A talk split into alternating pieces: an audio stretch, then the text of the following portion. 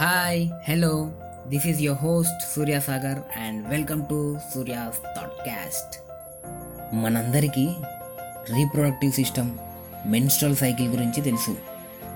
తెలుగులో అయితే పునరుత్పత్తి వ్యవస్థ ఋతుచక్రం అంటారు. దీని గురించి స్కూల్లో ఆల్రెడీ ఒక సబ్జెక్ట్ కూడా ఉంది. అయినా కానీ ఎవరికీ పూర్తిగా అవగాహన లేదు. ఎందుకంటే ఈ టాపిక్ వచ్చినప్పుడు క్లాస్కి పోకపోవడము సిగ్గుపడకుండా సరిగా వినకపోవడము టీచర్ సరిగా చెప్పకపోవడము మనం సరిగా వినకపోవడం వలన దాని గురించి చాలా మందికి అవగాహన లేదని నేను అనుకుంటున్నాను దీని గురించి ప్రతి ఒక్క అబ్బాయి ఖచ్చితంగా తెలుసుకోవాలి. అమ్మాయి పుట్టినప్పటి నుండి మెచ్యూరిటీ ఏజ్ వచ్చే వరకు ఎలా మెదులుకోవాలో ఎలా ఉండాలో ఏది మంచో ఏది చెడో చెప్తారు కదా. అదేవిధంగా ఒక అబ్బాయి పెరుగుతుంటే కూడా ఏది మంచో చెప్పకపోయినా సరే కానీ చెడు ఏదో మాత్రం ఖచ్చితంగా చెప్పండి. చెప్పి తీరాలి. సమాజం కోసం కాదు. వాడి కోసం వాడు సమాజంలో బ్రతికుండాలంటే.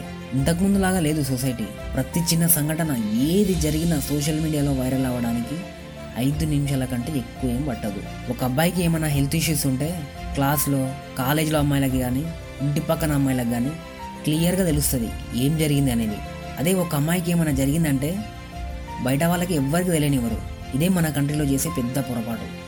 ఒక అమ్మాయి ఏమేం బాధలు అనుభవిస్తుందో ఏమేం కష్టాలు పడుతుందో ఎన్ని పెయిన్స్ భరిస్తుందో బయటికి తెలియనియకుండా దాచిపెట్టడం ద్వారా అబ్బాయిలలో అవేర్నెస్ ఇలా వస్తుంది.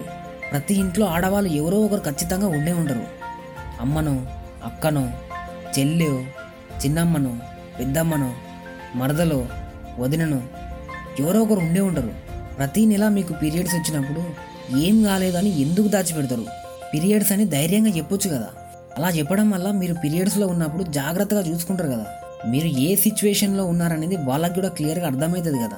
మీకు ఆ టైంలో పెయిన్ ఎక్కువ ఉండడం వల్ల చిన్న చిన్న వాటికి ఇరిటేట్ అవ్వడం కోపం తెచ్చుకోవడం వల్ల వాళ్ళకేం అర్థం కాదు మీరు ఎందుకు అట్లా బిహేవ్ చేస్తున్నారనేది. ఇదే విషయం వాళ్ళకి ముందే తెలిస్తే పీరియడ్స్ టైంలో మిమ్మల్ని కేరింగ్గా చూసుకుంటారు కదా. ఇంట్లో ఆడవాళ్ళు లేని అబ్బాయిలకి ఫ్రెండ్స్ అయితే ఉంటారు కదా.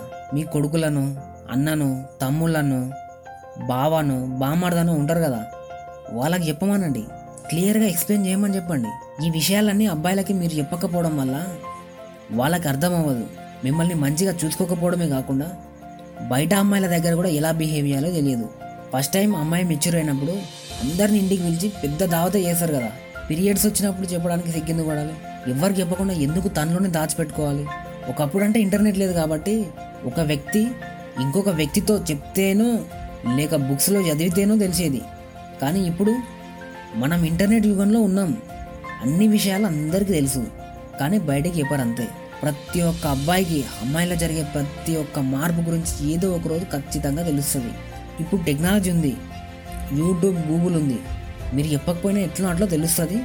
తెలుసుకుంటారు. కానీ అప్పుడు నెగిటివ్గా తీసుకునే ఛాన్సెస్ ఎక్కువ ఉంటాయి. దీనివల్ల కూడా ఫిజికల్ అబ్యూజింగ్స్ రేప్స్ జరుగుతున్నాయి.